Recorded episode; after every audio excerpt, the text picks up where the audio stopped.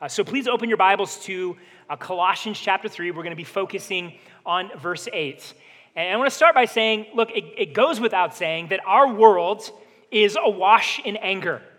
Everywhere you go, you, you encounter anger. Just get into your car and drive on the road, go to the store, turn on the TV, hop on social media. You will see people who are angry.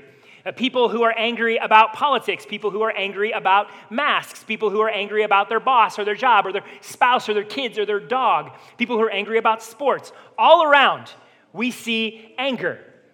And I wonder how much of your week was spent being angry at someone or something. If you were to sort of just take stock of your week and kind of list out, here are all the things that I have been angry about this past week. As I was reflecting, I think I was angry at the internet for being slow, my TV for not working, my phone for locking up. I was angry at my dog because she was knocking things off a table and spilling things. Uh, I was angry at a shoe that got in the way of a door I was trying to open. I was angry at a stoplight. I was angry at people who drive slow in the left lane. Can I get an amen? and angry at myself and angry at Mindy at some point. And so I, as I sort of just take stock of my week, I spent a lot of time being angry at something. And I think what we need to admit, whether we think our anger is justified or someone else's anger is justified or some group's anger is justified, what we need to be honest about is this our anger does nothing less than damage and destruction to our relationships. Like, there is something uniquely powerful and destructive about anger. In the Gospel of Matthew, chapter 5, Jesus says that if we harbor anger in our hearts, it's the same as murder. Like, we don't have to actually physically murder somebody, but if there is anger and that anger is being expressed at other people, it is as if we are killing them. Like, we will kill relationships, we will wreck and damage and destroy other people. And so, let me ask you this How is your anger affecting your relationships? Like, how is the anger you feel in your heart affecting your relationship with your spouse or with your kids or with a friend or a neighbor or a coworker or your boss? How is it affecting with just the average person you come into contact with?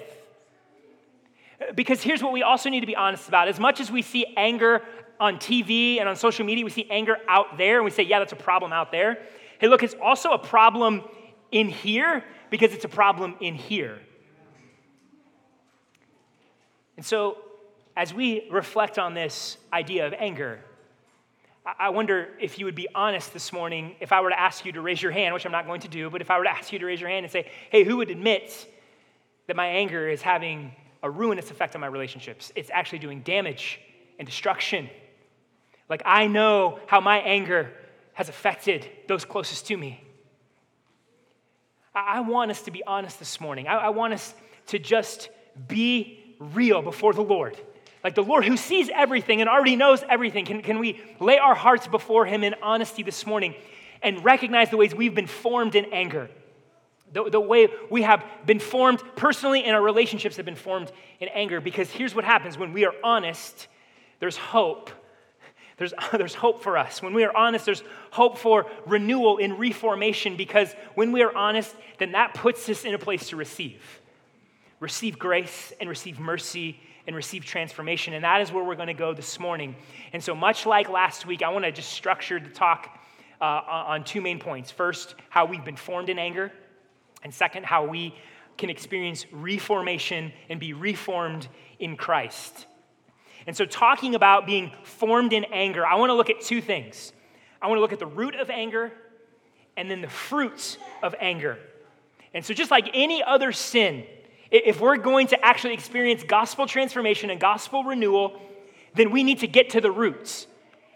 So often we treat our anger, deal with our anger kind of on the surface level. So we'll deal with it more circumstantially. So it'll be, hey, I got to resolve this problem, or I got to remove myself from the situation so I'm not angry anymore. Or, maybe we'll deal with it um, physically, and so maybe I'm tired and so I need to take a nap, or maybe I'm hungry and I need some food, or maybe my hormones are off and so I got to fix that. Or maybe it's psychologically, I'm under a lot of stress, and so I got to do some things to relieve my stress. Or emotionally, maybe I'm sad or I'm upset, and so I got to deal with that emotionally. So, well, all of those things are good, all those things are necessary, but look, none of those things are a path to the actual root of the problem. None of those things are the path to gospel reformation. And so we need to deal with this at the level of the roots. And look, it may not seem like Paul identifies the root of anger in Colossians 3, but he actually does. And to help us see that, I actually want to pull in the book of James to give us a little bit more of an insight into the nature of anger. And so James treats anger with a little more focus and a little more in depth. And so, James chapter 4, in verses 1 through 3, this is what he writes What is the source of wars and fights among you? Don't they come from your passions that wage war within you? You desire and do not have. You murder and covet and cannot obtain. You fight and wage war. You do not have because you do not ask. You ask and don't receive because you ask with wrong motives so that you may spend it on your pleasures. What is the root of our anger? What does James say? Passions that are at war within us, desires that are unmet, covetousness. Any of that language sound familiar? It's what we looked at last week. It's the exact language the Apostle Paul used in Colossians 3 5 through 7. Passions, evil desires, covetousness. That is what is at the root of our anger. And so, our anger, whatever else may be going on circumstantially or physically or emotionally or psychologically, our anger comes from our desires and our covetousness. These things overtake us. We want something so badly. We desire something so strongly. And when we don't get it, we become angry. And we don't have to be taught this, right? We don't have to be taught this. Parents, think of your kids from the very earliest age. When they didn't get something that they wanted, how do they respond? Peace and patience? Wisdom and insight to say, you know what, my ultimate joy and satisfaction isn't in this toy, and so I don't need to be angry that I don't have it. Wouldn't that be nice? no, they get angry and they throw a fit. Now, don't judge them because you do the same thing. From the beginning, we are born into sin. And we have a heart and a disposition towards anger when our desires and the co- things we covet are not satisfied and not met. Or to use the language from last week, here's what anger reveals anger reveals our idolatry. Anger reveals our idols. Anger reveals and exposes what has become most important to us, whether in a moment or whether in life overall. It, it shows us what we must have in order to experience joy and satisfaction, or identity and meaning, or success and fulfillment, or comfort and control. Anger exposes our idolatry. And is so often the case. Anger exposes a good desire gone corrupt as James 4 3 points out, when, when anger is the result of unmet desire, what it shows us is that our desires aren't as good and noble as we thought. That, that we actually desire those good things for wrong reasons, that we've made it about us. And so we can see this through a spectrum of different things. And so consider some of these. Parents, the desire you have for your kids to be obedient and to be behaved, that, that, that's a good desire. But when they're not, do you run to anger to make it happen? Because here's what such anger reveals that it's actually not about your kids walking in goodness and faithfulness and righteousness before the Lord. It's actually about you. And so that could be maybe you have made comfort and control an idol, and so you've got to have your kids behaving because you don't want to deal with the mess of disciplining and discipling them. Or perhaps you've, you, you've sort of staked your identity on being this good parent with kids who are well behaved and you want to be seen as the good family, and so you've made an idol out of that. Or consider this one desiring your spouse to show you love and respect, or, or to be emotionally engaged, or to pursue spiritual maturity, or to help with the chores and the household task, or to be responsible with money, or to be present with your kids. Look, all of those things are good desires. But when your spouse fails you, when they don't do those things, do you run to anger, whether explosive anger or passive aggressive anger, in order to try to make those things happen? Because here's what that anger reveals that it's not actually about your spouse walking in goodness and righteousness and being responsible. It's not about them, it's about you. It shows that you want them on your agenda. You want them to do what you want them to do so your life is comfortable. So, if I can be honest here about the way this plays out for me, so often my anger directed at Mindy relates to her anxiety. And some of you know her story and how she has fought that. And so what I tell myself is this is I don't want Mindy's anger to overtake her and ruin her. I don't want it to wreck our lives. And so, you know what? I've got to be angry to sort of snap her out of it and get her to see that she's wrong and she's being anxious. But what does that anger expose? Exposes that I've made peace an idol. That I've got to have comforts and peace at any cost. And so I'll try to use anger to get there. I wonder if any of you can relate to that. I wonder if any of you can identify those dynamics in your marriage. You, you, you know what? You want a comfortable and secure life. You want to feel in control of your life and in control of your marriage. You, you want good things to happen so you can be seen to have a good marriage. Look, you don't want to carry the weight and the burden of knowing your marriage is a mess.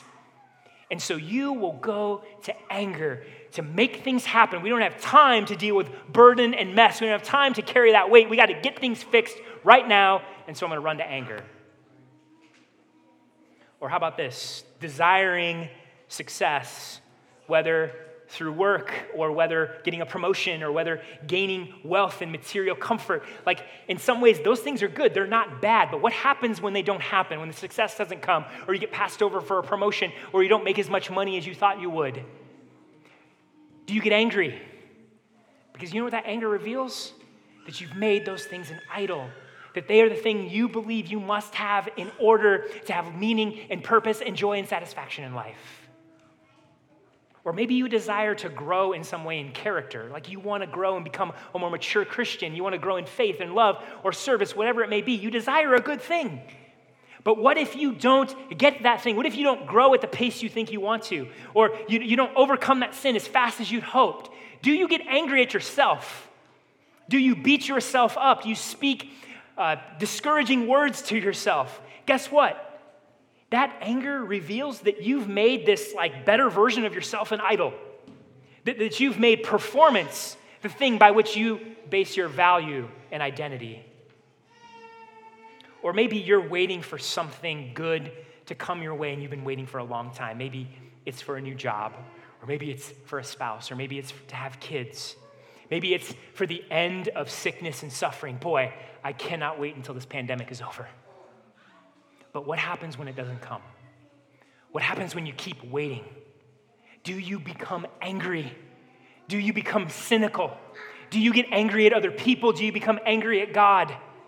Because what that anger exposes is you've made those things an idol. You've desired them so strongly, you believe that if your life is going to have joy and satisfaction or meaning and purpose, or you're going to have comfort and control, any of those things, you have to have that good thing you're waiting for. Or how about this one, finally?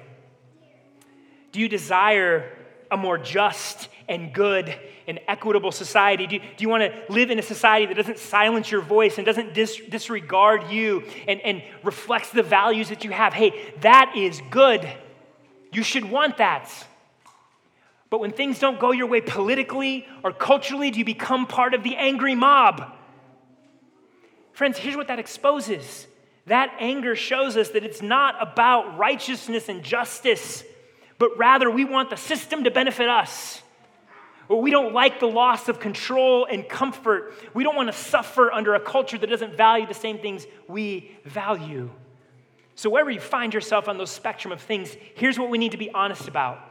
Whatever else our anger is, it is, whatever else is causing it, at its roots, it comes down to selfish idolatry.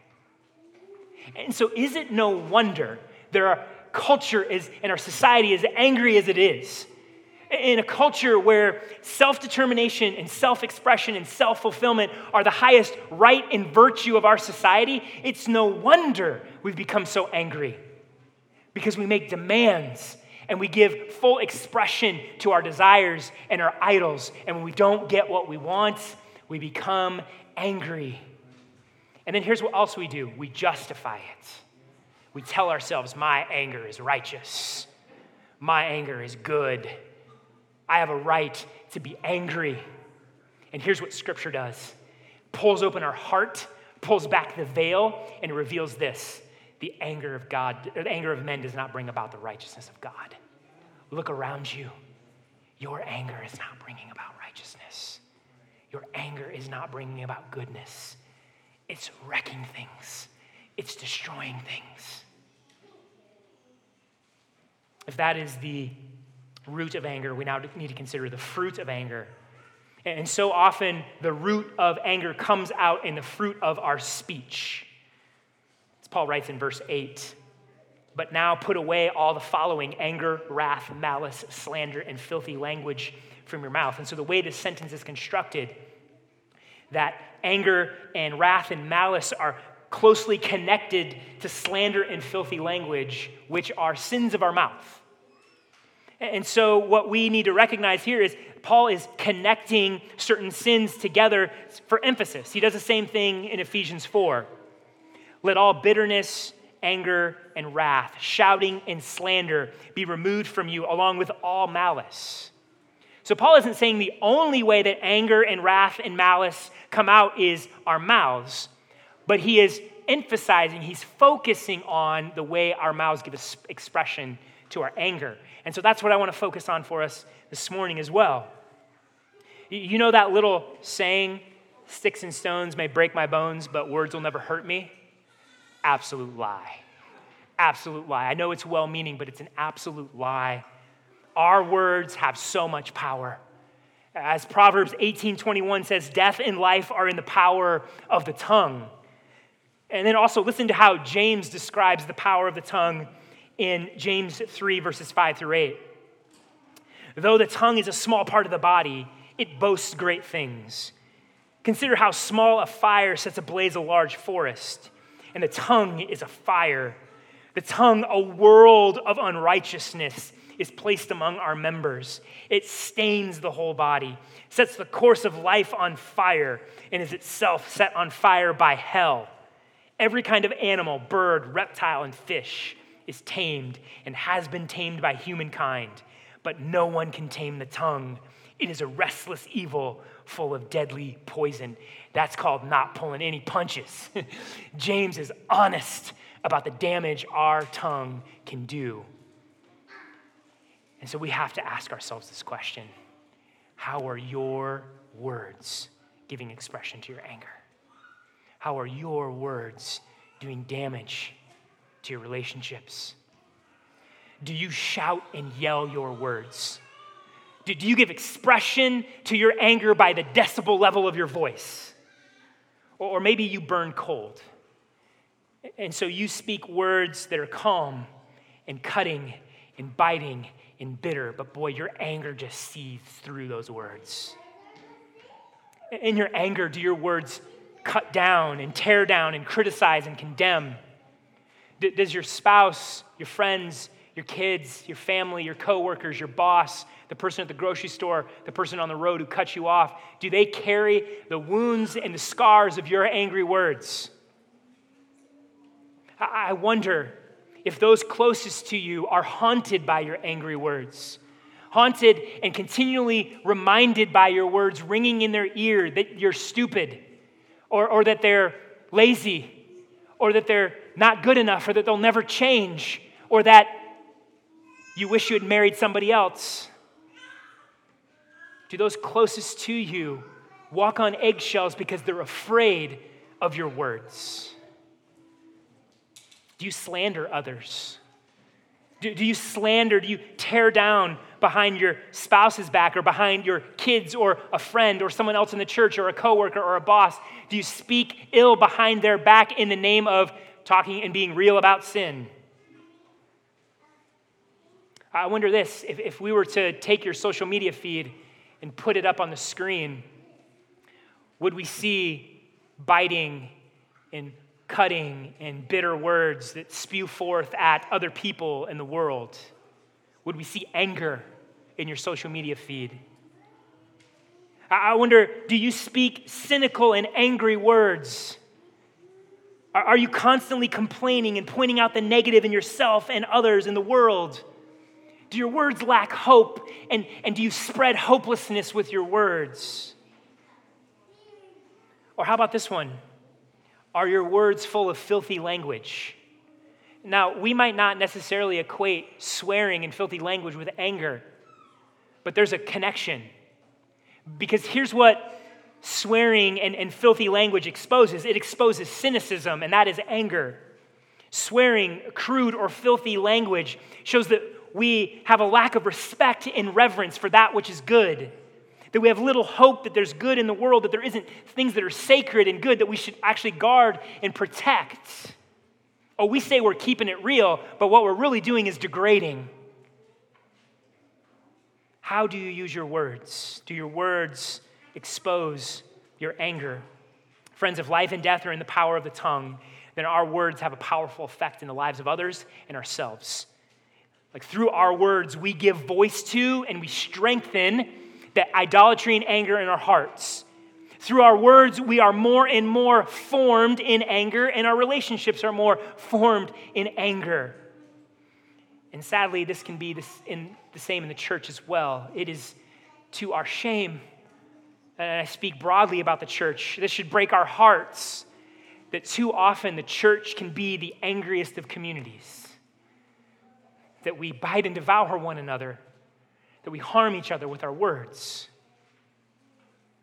And so, whether it's the world or whether it's in the church, here's what we all have to come to grips with and we all have to take account of, as we saw last week. Because of our sin, because of our idolatry, because of our anger, because of the destruction that we have unleashed on this world, God's judgment is coming. God's judgment comes onto the world because of our sin, because God is not indifferent to our sin. God is righteous and He is holy. He has a righteous anger. His anger is good and it is righteous. He has every right to be angry at our sin because of what we have done, and He is going to bring judgment. Look, Jesus said that our angry and murderous hearts deserve judgment. And so we have to be honest both about the judgment that we sit under and also the hell that we've created. We need rescue, do we not? We need to be rescued from our anger. We need to be rescued from judgment. We need to be rescued from the ways that we have been formed in anger. And here is the good news of the gospel for us, friends.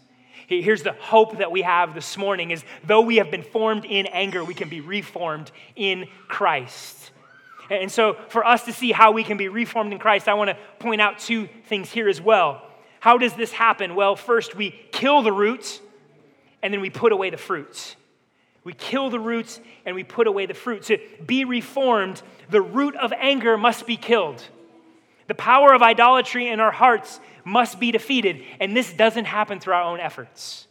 This doesn't happen through better discipline, better communication strategies, better stress relief strategies. No, we, we can't do this in our own power. We can't set ourselves free from our own sinful hearts. At, at its root, anger is a sin problem, and so we cannot save ourselves. But this is where the gospel steps in. This is where the power of God through Jesus Christ comes to us. We can be rescued, we can be saved, we can be transformed.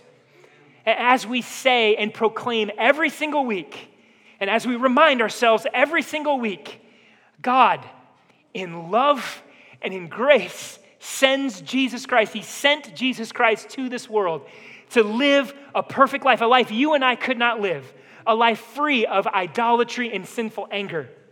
And He does that for you. And not only does Jesus come and live a life, he also dies on our behalf. He dies on a Roman cross to take all of our sin to take the full punishment and righteous wrath of God on himself. But he doesn't just die, he's also resurrected to life, resurrected in victory over sin and over evil and over death. And he's not just resurrected, he also ascends into heaven as the glorious, reigning, and resurrected king. And he sits at the right hand of God, completing his work as our advocate. And here is the promise of the gospel those who put their trust in Jesus, those who turn from their sin and by faith believe in Christ and come to Him as Savior and as King, new life in Jesus. Full and complete and lasting forgiveness, given a new identity and welcomed as a son or as a daughter, loved and cherished by God the Father. The power of sin, the power of anger that you were enslaved to has now been broken. Resurrection power now lives in you. The Holy Spirit is renewing you in the image of Jesus, an image of goodness and kindness and love and mercy and service and sacrifice. And here's the hope that we have for those who are in Christ, we walk in hope that one day Jesus is going to return and he's going to put an end to the sin, an end to the anger, an end to the dysfunction, an end to the evil, and he's going to restore and renew and reconcile all things in him, as Colossians tells us. And so, friends, through Jesus Christ, the roots of our sin and anger is killed. Hallelujah. through Jesus Christ, as Colossians 3 3 reminds us, we have died to sin. Do you want renewal? Do you want to experience reformation? Then look to Christ. Do you want to experience full forgiveness for all the ways that your anger has wrecked and destroyed and ruined relationships? Look to Jesus Christ. Do you want the power to now walk in righteousness and goodness and love and mercy and compassion? Look to Jesus Christ. Put your hope in Him, put your faith in Him. That is how the root of sin and anger are killed in us. And so now, for those who are in Christ, we put away the fruits, as Colossians 3:8 tells us. So, what does this look like? So, as we kind of round this out, I want to give us four categories of what it means to put away the fruit of anger in our lives. The first is we walk in humility. Look, so much of our anger comes from selfishness and entitlement. Like, we don't get what we want when we want it, so we get angry. People don't get on our agenda and meet our desires and our needs, and so we get angry. We need, we need to humble ourselves, humble ourselves before God, and declare, I am not God. My desires are not God. They are not the center of all things. We need not only confess our sinful anger, but we need to confess our pride. Look, humble people are not angry people. Humble people are not angry people. And so, through worshiping together, through being in the Word, through prayer, May Christ become bigger and more glorious to us. May God the Father become more holy and bigger in our eyes. May we look to Him and in the midst and in His presence be humbled. May His love and His mercy and His grace and His glory humble us as we put away anger. We walk in humility. Second, we cultivate hope and joy. Look, anger not only exposes selfishness, it also exposes desperation and cynicism. Like we resort to anger when we feel like we have lost not only control, but we also have lost hope. When we see that the world is just a dark and broken place, we become angry. In Ephesians 4 26 and 27, Paul tells us something actually kind of shocking if you think about it. He says, Be angry and do not sin. Don't let the sun go down on your anger and don't give the devil an opportunity. Be angry and do not sin. And so, anger in and of itself is not sinful. Like, there are some things that should make you angry. Sin, wickedness, injustice, those things should make you angry. And he also says, hey, don't let sin fester, or don't let anger fester in your heart. Deal with it. Don't let it sit there and stew so Satan can come in and tempt you to sinful anger. And so we can be angry and not sin. How in the world does that happen? Well, humility. Uh, again, humility, where we make it about God's righteousness and glory and not about us. But here's also how that happens by standing in hope. By standing in hope. More and more, I'm learning this that if I can stand in hope, then I don't have to run to anger. Like if I can stand in hope, if I believe that in spite of the sin and the pain and the mess and, and the ugly and the brokenness and the disappointment and all that is going around me that could make me angry, that I believe God's power is at work, that I believe that He who began a good work in me will complete it, that if I believe I've been predestined to be conformed to the image of Christ, that one day Jesus is going to come back, and when He comes back, I'm going to be glorified and he's going to renew and restore all things. If that's the trajectory of my life, if that's the hope that I have, then I can stand in the midst of that pain and that sadness and the mess and the sin, and I don't have to run to anger. I know God's power is at work, and so I have hope. Also, when Jesus is my joy, when I'm satisfied in Him, then in the midst of sin and suffering and conflict and mess and pain and disappointment, I can still have joy and I don't need to become cynical. And so, friends, hear me.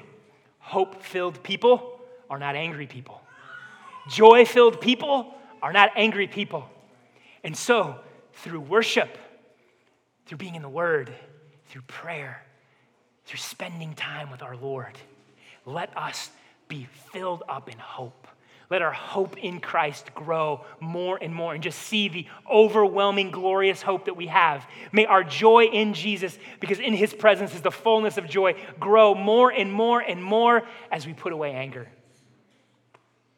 So we walk in humility, we cultivate hope and joy. Third, we find comfort.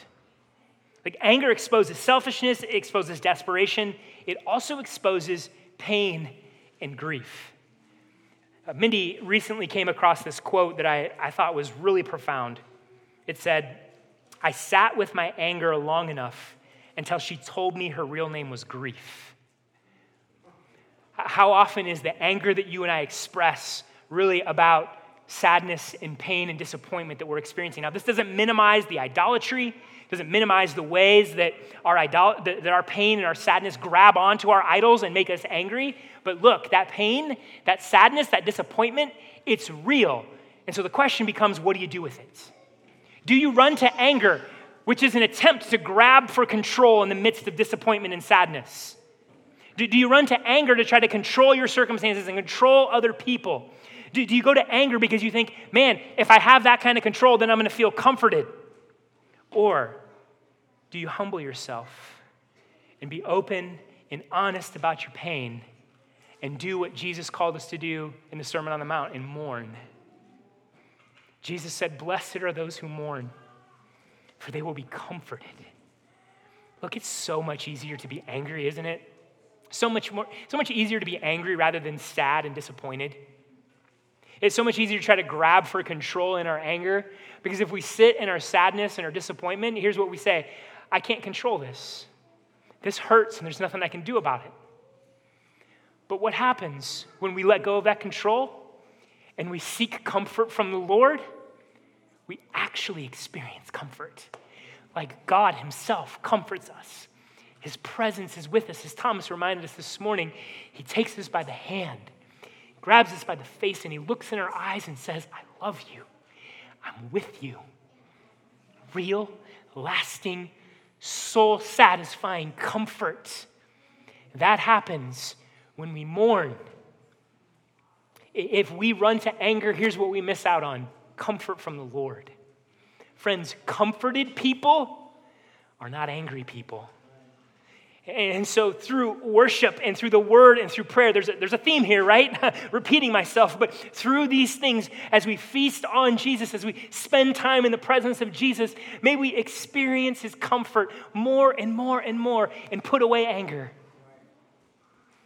And so, we walk in humility, we cultivate hope and joy, we find comfort, and finally, we speak encouragement. If life and death are in the power of the tongue, then let us use our words not for anger, but for encouragement. Here's what Paul writes in Ephesians 4:29. No foul language should come from your mouth, but only what is good for building up someone in need so that it gives grace to those who hear. Look, we can convince ourselves that we need to use anger to get people to change. Man, if I speak to them in anger, then they'll get their act together, then they'll turn away from their sin. And yes, sometimes we have to speak hard, direct words, but that is different than speaking angry words. Look, angry words tear down, encouraging words build up, as Paul calls us here in Ephesians 4. And so let us be those who speak encouragement, even when we have to confront, even when we have to say things that are hard. Here's something else I'm learning more and more. I'm learning that not just rebuke helps people turn from sin and turn to Christ, but encouragement is. You realize you can't encourage someone enough? That, that we think, man, the only way people are going to learn and turn from their sin is if we're on them and we're hard on them. But, but I'm learning actually, if you encourage people and then keep encouraging them, that's actually more motivation to turn from sin. And so let us, rather than speaking angry words, rather than speaking cynical words, let us speak hope filled and joy filled words. Even in the midst of conflict, let us speak encouraging and patient and kind words that will spur people to turn from sin and turn to Jesus. Look, encouraged people are not angry people. Encouraged people are not angry people. So let us seek encouragement in the Lord as we commune with Him and as we worship Him. And then through His grace, let's speak encouragement to one another. Oh, friends, what a testimony who would not want to be part of a community that abounds in encouragement to one another, that overflows in encouragement to one another? What would it mean for First City Church to be a church of encouragement? And in that encouragement, yes, we're turning from sin and we're turning to Jesus and we're growing in godliness day by day, but it's through encouragement. So, friends, in the midst of angry people in an angry world, let's be those who look to Jesus for our salvation. Let's be those who look to Jesus for our power to be reformed. Let us be humble before God. Let us cultivate hope and joy in Jesus. Let's find comfort in the Lord. And then let, let our mouths proclaim the glorious gospel of Jesus and build others up in Him. Amen? Let's pray.